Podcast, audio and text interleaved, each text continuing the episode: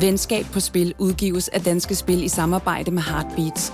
Husk, at man skal være minimum 18 år for at spille om penge, og at man altid skal spille med omtanke. Hvis du kan genkende dig selv eller nogen, du kender, i de risikotegn på spilproblemer, som podcasten kommer ind på, så opfordres du til at søge professionel hjælp. Du kan kontakte Spillemyndighedens hjælpelinje Stop Spillet på 70 22 28 25 eller udluk dig for spil via Rufus.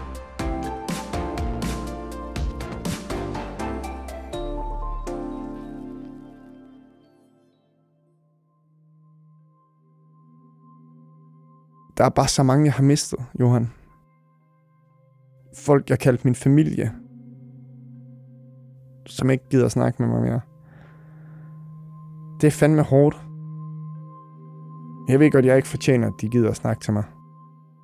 Men dem savner jeg fandme.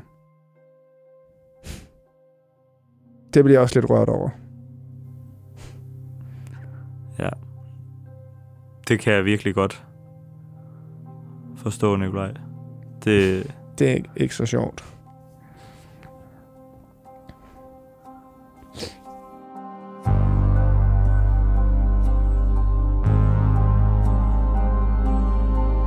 Mit navn er Johan Thor H. Hansen, og da jeg gik i gymnasiet, mødte jeg Nikolaj Olsen. Vi blev hurtigt venner og begyndte at hænge ud. Men på det tidspunkt havde jeg ingen idé om, hvad vi skulle ende med at gå igennem sammen. For havde jeg vidst det, så er jeg ærligt talt ikke sikker på, at vi var blevet venner. For Nikolaj er nemlig ludoman. Og selvom han i dag er spilfri, så kaster det stadig lange skygger over vores venskab. I den her podcast vil jeg derfor forsøge at få svar på nogle af de store spørgsmål, som har tynget vores relation, og prøve at forstå, hvor langt ude Nikolaj egentlig var, om jeg kunne have gjort mere for at hjælpe ham, og ikke mindst, hvordan Nikolaj kunne sætte sit eget liv og vores venskab på spil.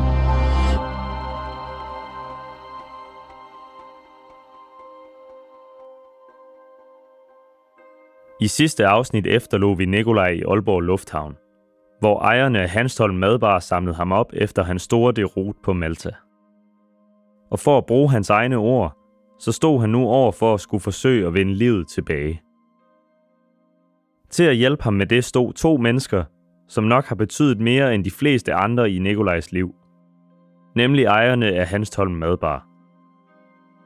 For udover at være Nikolajs chefer, så tilbød de ham også en vej ud af ludomanien. En vej, som virkede for ham. I modsætning til mig, en far og mange andre, som har forsøgt at hjælpe ham, så kunne de tilbyde ham en base, en struktur og en løsning på hans finansielle problemer. Og måske vigtigst af alt, så ramte de ham også på et tidspunkt, hvor han endelig var klar til at modtage den hjælp, han blev tilbudt. Så Hanstholm blev Nikolajs nye hjem, og madbaren hans arbejdsplads igen. Og derfor har han inviteret mig en tur til Thys åbne vider, så vi sammen kunne sætte det sidste punktum i fortællingen om hans misbrug.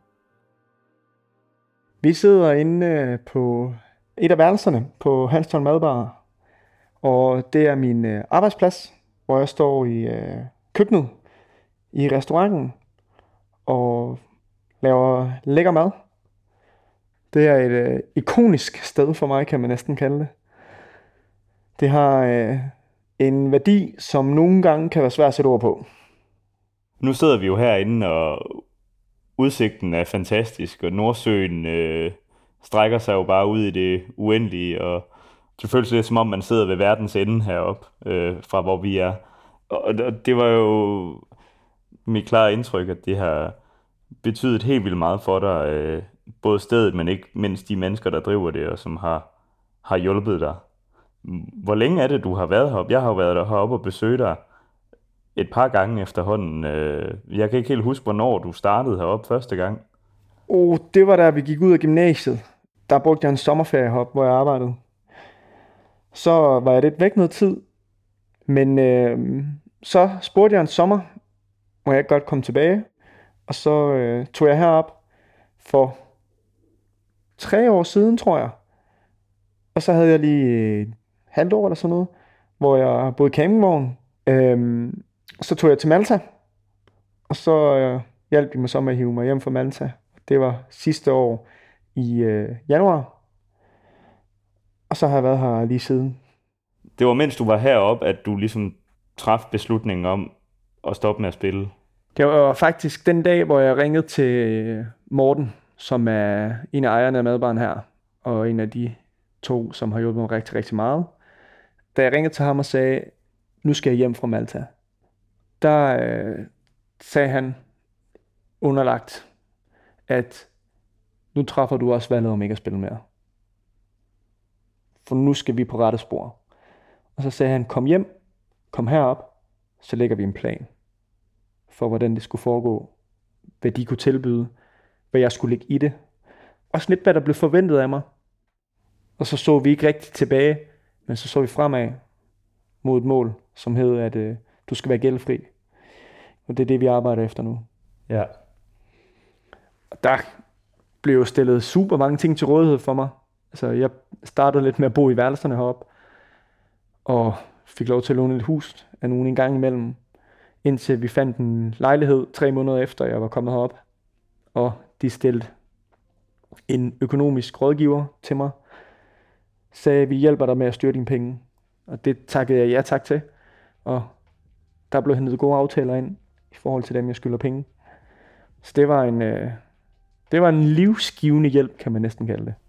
Og Hanstholm ligger jo langt væk fra både der, hvor vi kommer fra, men også der, hvor jeg bor, hvor mange af dine bekendtskaber fra tidligere bor. Betyder det noget for dig, at, at Hanstholm er så sådan relativt langt væk fra så meget andet i landet, og, og så langt væk fra, hvad du ellers øh, kender? Altså det har betydet det der med at komme væk fra nogle fristelser, ja. Jeg tror, meget af det, som jeg har lagt væk på, måske der, hvor jeg skulle finde en bolig, var, at det var langt væk fra et sted, jeg kunne odds. Og jeg skulle have noget betænkningstid, før at, gå turen derned skulle vare noget tid, fordi at jeg skulle kunne nå at køle af og så sige, nej, jeg skal ikke ind og øh, i en lokal kiosk. Og det lå det sted, hvor jeg fik øh, lejlighed i byen, lå forholdsvis centralt, men også langt nok væk fra en kiosk, hvor jeg egentlig kunne sige. Og så det der med, at jo, jeg bor langt væk fra, fra jer venner og familie, men det er ikke fordi, jeg synes, jeg mangler, savner noget ud over det. For det kan lokalmiljøet og naturen og de folk, jeg omgås med, giver mig herop. Og så er jeg glad for egentlig lidt, jeg starter på en friskagtig herop, men en helt ny tilgang til tingene. Men jeg, jeg er glad for, at jeg ikke bor i en by, hvor der er et casino.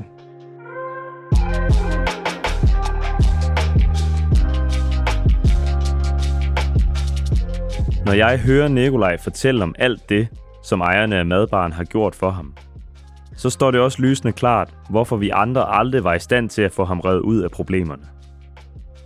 Han var så langt ude, at han havde behov for nye omgivelser, økonomisk rådgivning og en masse andet, som det kan være svært at hjælpe med, når man selv er i 20'erne og desperat bare prøver at få styr på sit eget liv. For Nikolaj var et af de mest uoverskuelige punkter nok at få afviklet sin enorme gæld. Som jeg hørt i løbet af podcasten, så spurgte han alle og enhver om penge. 34 kroner. Venner, 750 kroner. familie, 1752 kroner. banker 10.000. og shady typer på nettet. Og som noget af det første i processen med at lave den her podcast, fik jeg lov til at se et udførligt Excel-ark over alle gældsposterne. 13.000 kroner. 15.000 kroner. 75.000 190.000 169 kroner. Og selvom Nikolaj siden sin hjemkomst har betalt over 100.000 kroner af, så står totalbeløbet stadigvæk på godt en halv million. En lang række afbetalingsordninger er blevet forhandlet på plads i samarbejde med hans gældsrådgiver. Og som privat ven fik jeg valget mellem det fulde beløb over 8 år, eller at få udbetalt halvdelen her og nu. Jeg valgte det sidste. Det betyder, at der ikke længere er penge mellem Nikolaj og mig. Men alle de resterende lån skal han stadigvæk betale af på de næste 8 år. Hvilket ikke altid er helt nemt, bare fordi man har en plan.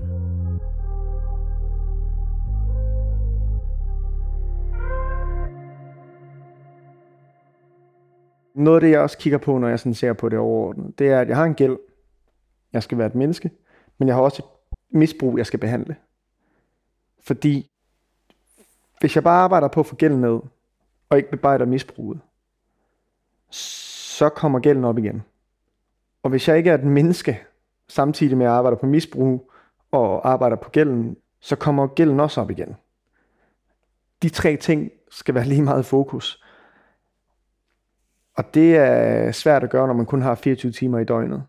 Fordi man kan godt nogle gange føle, når man har to chefer, som er rigtig, rigtig hjælpsomme, og jeg står i evig gæld til, som jeg aldrig nogensinde vil kunne betale tilbage i form af det, de har lagt i af personlighed. Men det er også hårdt. Fordi at dem, jeg skal klage til, dem, jeg skal fortælle, nu er det svært, nu har jeg lyst til at spille, nu er jeg træt af, at jeg ikke kan få lov til at styre mine egne penge. Nu er jeg træt af, at jeg ikke kan få lov til at få penge til at komme med til Aarhus og hygge mig med mine venner. Nu er jeg træt af, at jeg ikke har nok penge til benzin, så jeg kan komme hjem og besøge mine forældre. Det er svært, at de skal både have en vennerolle, de skal have en chefrolle, de skal have en høre på en, der styrer min økonomi. Der er mange forskellige ting, de skal lægge, lægge øre til. Og det har nogle gange clashet i nogle diskussioner. Og det har været hårdt. Fordi det har jeg følt, at jeg har stået rigtig meget alene med. Og det er noget, vi stadigvæk arbejder med, men som altså det kører klasse godt lige nu. Der har været, øh, jeg vil ikke sige, der har været mistro. Jeg har måske følt lidt, det har været mistro, der har været imellem Morten og Louise og jeg. Men det har det ikke været. Det har været nogle kommunikationsfejl, noget vi måske ikke lige har sat ord på, og noget som de hører jo bare, når man snakker med en revisor, og man snakker med en gældsrådgiver, det er jo hardcore tal. Det er jo tal, tal, tal, tal. Hvor fik det her? Hvor fik det her? Hvor fik det her? Hvorfor gør man det her frem for at betale mere af? Altså, der skal siges, at min gældsrådgiver gør det frivilligt, og de hjælper mig med en revisor.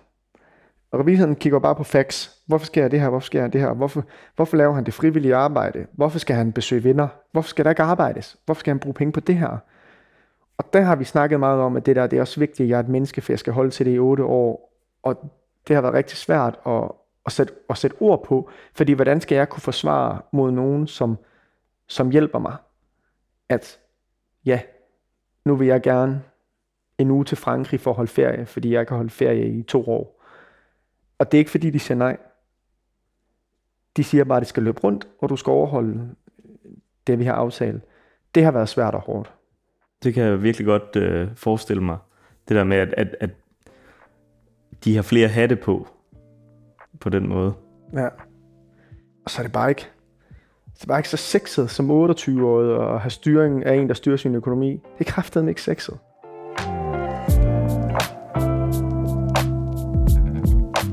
På trods af, at Nikolaj er spilfri i dag, så er en af de ting, som jeg har lært i den her proces, at han altid vil være ludoman. For de dæmoner, som er på spil inde i ham, er langt stærkere, end jeg først havde forstået.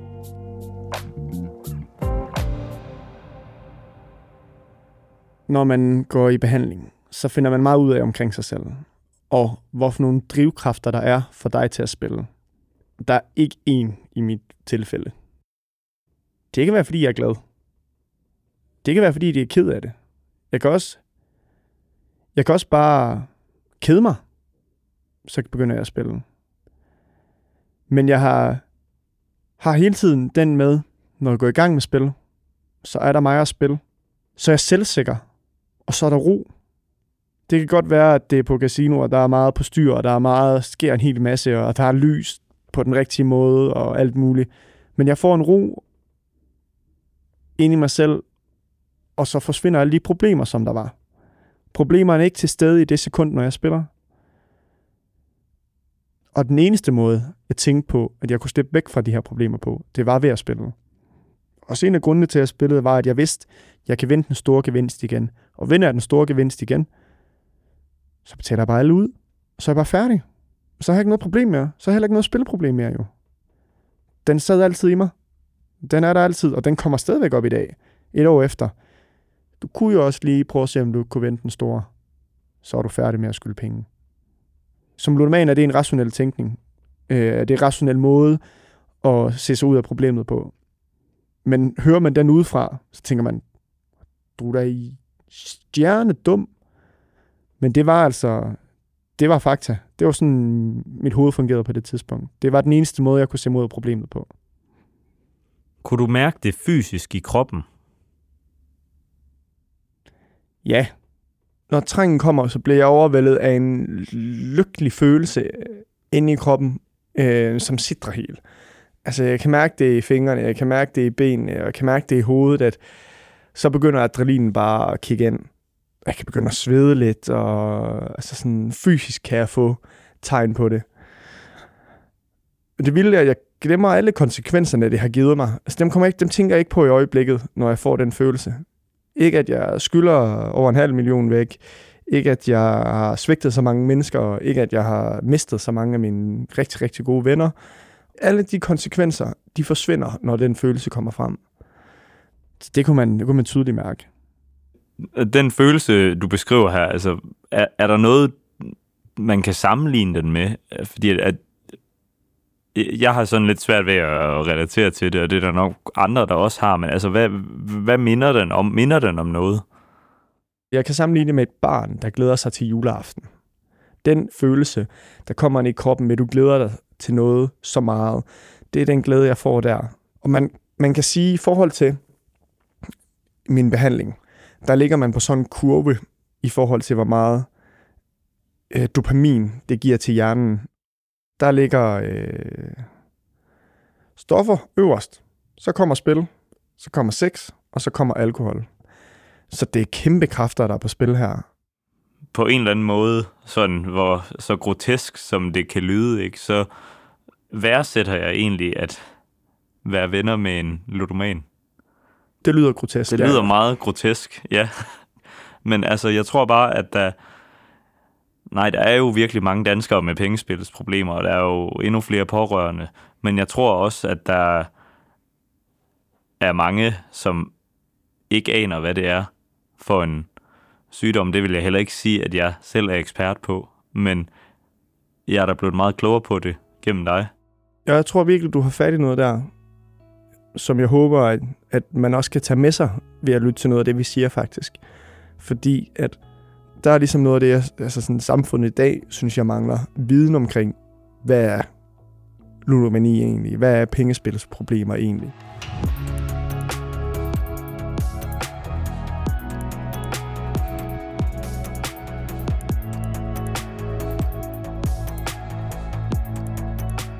Det kommer faktisk lidt bag på mig, at ludomani har den samme påvirkning af kroppen, som de andre afhængigheder, Nikolaj nævner. Men på den anden side, så forklarer det også en hel del. For hvis Nikolaj har været nødt til at lyve for at have råd til at spille, så ligger det måske ikke så langt fra, hvad andre misbrugere gør for at få deres fix. Og selvom vi nu har været i gang med det her projekt længe, og jeg virkelig har lært meget om både ludomani, Nikolaj og mig selv, så er det nok også vigtigt at erkende, at han altid vil være et skridt foran mig i forståelsen af, hvad der foregår. Så et godt og simpelt råd herfra er, husk at spørge ind. Og et af de store spørgsmål, som jeg har gået og varmet op til at stille, ja, det kommer her. Nemlig, hvad Nikolaj føler har været den største konsekvens ved hans ludomani.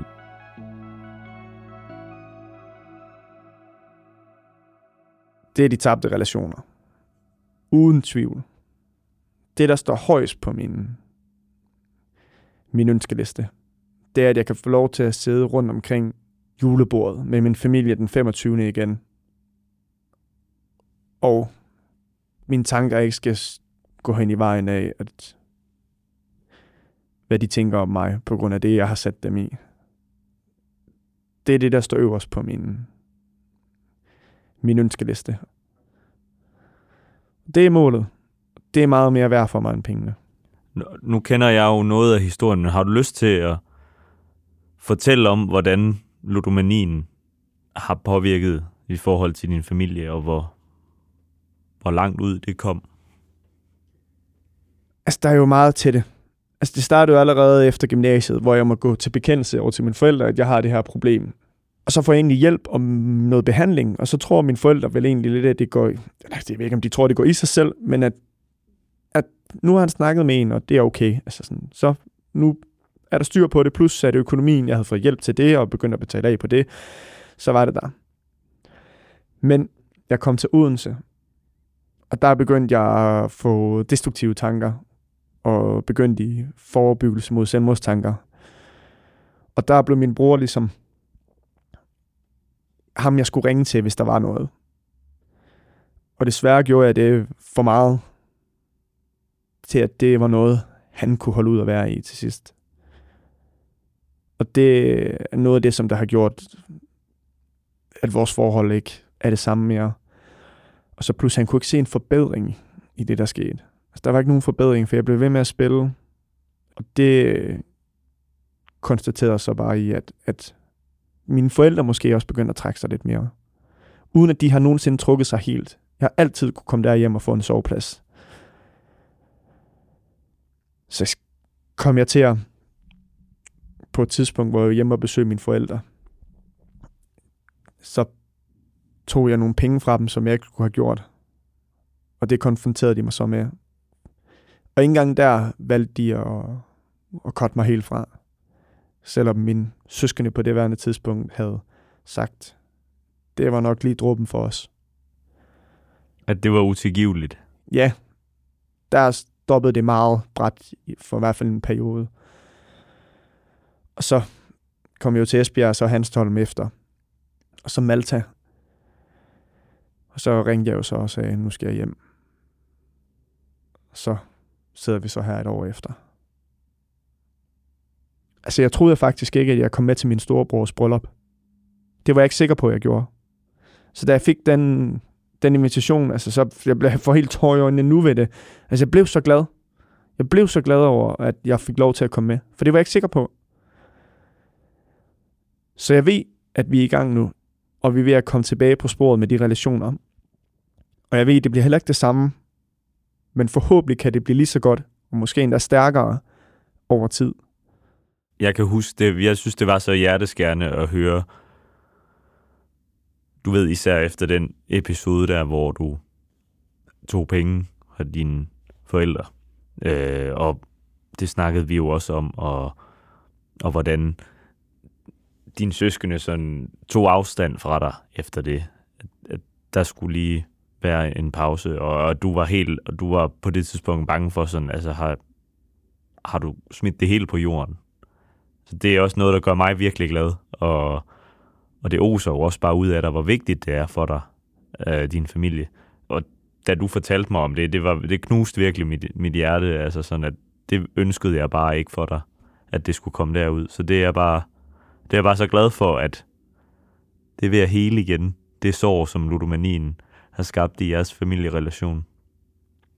Det er også. Det er øh, ubeskriveligt, øh, hvor meget glæde det kan give. Altså det noget af det, jeg glæder mig allermest, det er forhåbentlig næste år kan jeg starte på at give julegaver igen. Altså noget, jeg kunne gøre i de sidste fem år. Altså de små, små ting i, i et liv, som jeg skal vende tilbage igen. Altså, det med at være, skal lære at være et menneske igen, altså. Og bare det med, at mine forældre skrev et julebrev rundt til familie og venner, og de nævnte min ludomani i det, viser jo også bare, hvor langt de nåede med det. Og jeg får at vide hele tiden, af min mor og far nævner, de tænker altså alle sammen på dig. De spørger om, hvordan det går med dig. Så det er jo ikke, jeg er jo slet ikke alene i det her. Det gør mig helt ked af det at tænke på, faktisk. Fordi det er fandme så stort. Når man nogle gange godt kan føle sig alene. Det bliver ønsket måske nogle gange sagde lidt mere til dem. Vi er jo rigtig mange, der tænker på dig, Olsen. Ja. Mine forældre spørger også hele tiden til, hvordan det går. Og folk er meget optaget af det og ønsker dig jo bare alt det bedste, og ønsker bare, at du kommer, kommer på den anden side af det her, og støtter dig fuldt ud i det, du er i gang med. Ja. Det er... Det er dejligt at tænke på, og man bliver helt, man bliver helt rørt over det. Man ved ikke rigtigt, om man er ked af det, og man græder i glæde faktisk. Men det hjælper mig i det, vi sidder i her, og i min situation, at, at vide, at der faktisk er nogen, der tænker på en, fordi at, ja, det kan godt være, at folk ikke tænker over, hvor meget det egentlig giver til mig. Men det sætter mig både lidt til ansvar, og, og viser bare, at folk folk godt kan lide mig. At det betyder mere, end hvad folk egentlig går og tror.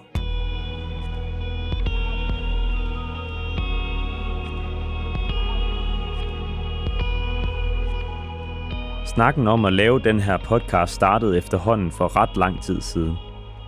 Og jeg er ikke i tvivl om, hvor meget jeg selv har fået ud af at lære om Nikolajs liv, hans løgne og hans ludomani. Men jeg vil også gerne vide, hvad han har fået ud af at lave det her projekt sammen med mig. Uh, jeg har lært meget omkring vores menneskab. Fordi at der har været mange følelser på spil. Og der har været løgne, som kom frem. Og der har været ting, som vi aldrig ville have snakket om, hvis vi ikke har gjort det her. Og det tror jeg, om det er på en podcast, eller hvad det er, så tror jeg, at alle venner kunne have været godt af at snakke noget omkring det, som har været svært. Og noget af det, som jeg også har fået, mens vi har været i gang, det er en tatovering, hvor der står slutspil, og er en billede af en fugl. Og det skal ligesom symbolisere det der med, at nu flyver den her byrde med spil, flyver væk. Den har faktisk givet mig meget, når det har været hårdt, og der har været trængt, så jeg kiggede lidt ned på den, og så tænkte, ja, det skal sgu nok gå nu. Så det har, det har gjort mange ting. Jeg føler også, at det har været virkelig godt at tale de her ting igennem.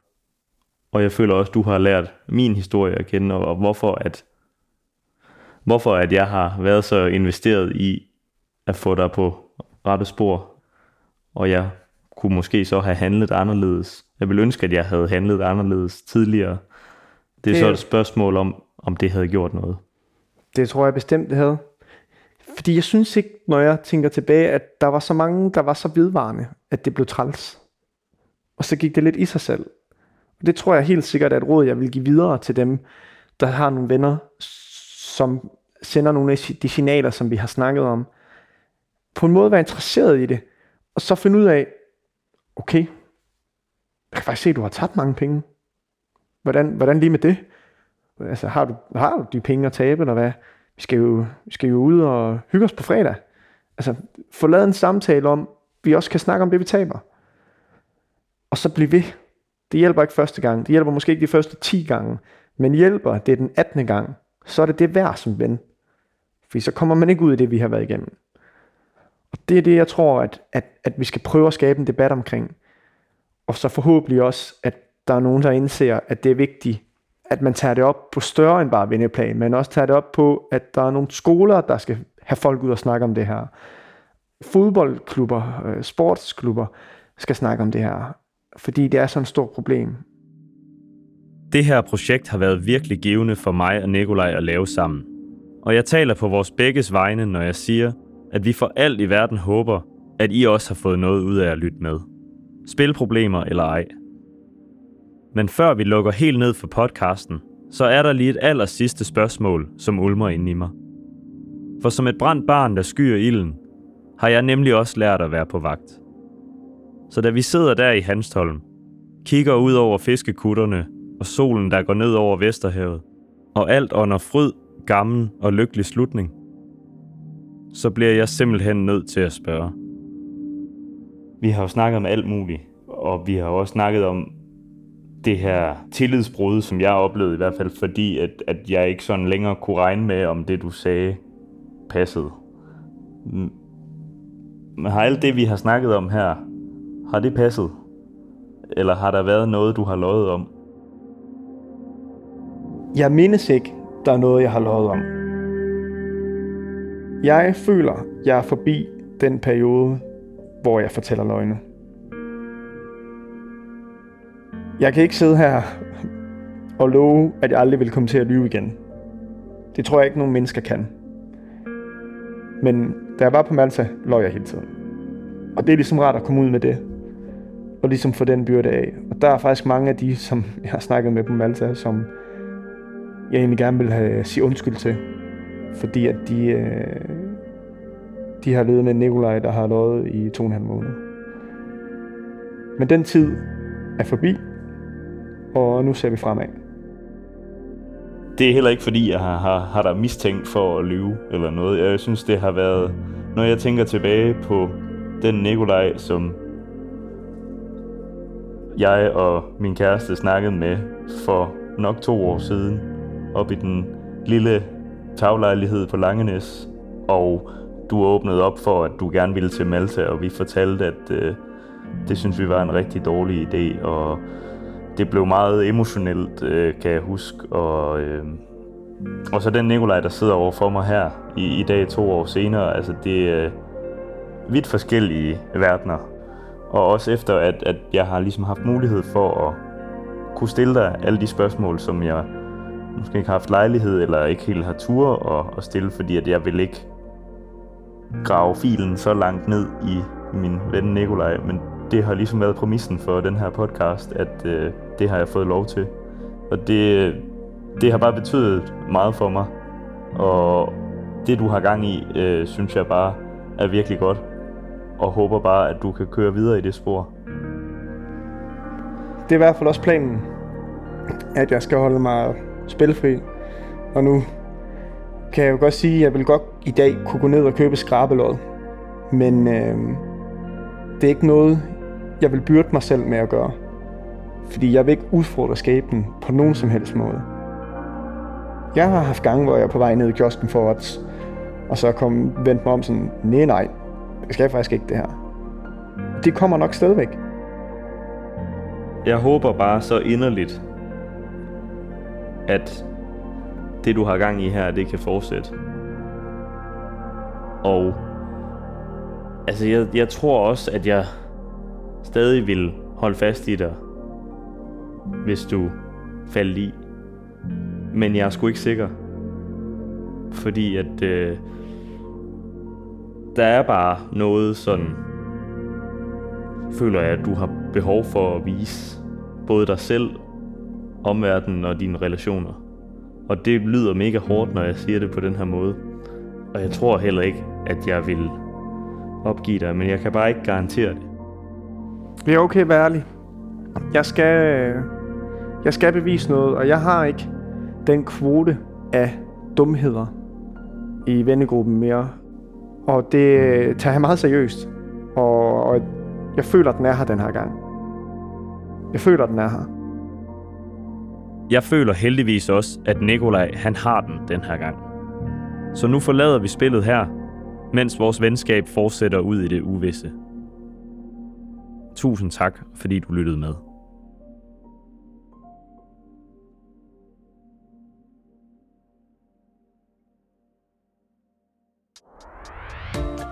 Venskab på Spil er lavet i samarbejde mellem Danske Spil og Heartbeats for at bidrage til at bryde tabuet omkring ludomani og skabe grobund for samtaler om spilproblemer mellem venner og i familier. Hvis du kan genkende dig selv eller nogen, du kender i de risikotegn på spilproblemer, som podcasten kommer ind på, så opfordres du til at søge professionel hjælp. Du kan finde ludomanitest og anden information online, som kan hjælpe dig til at blive klogere på, hvilke faresignaler, som du skal være opmærksom på. I podcastbeskrivelsen kan du finde links og vejledning til, hvor du kan søge hjælp eller udelukke dig selv fra at kunne spille. Husk altid at spille med omtanke og række ud, hvis du har brug for hjælp.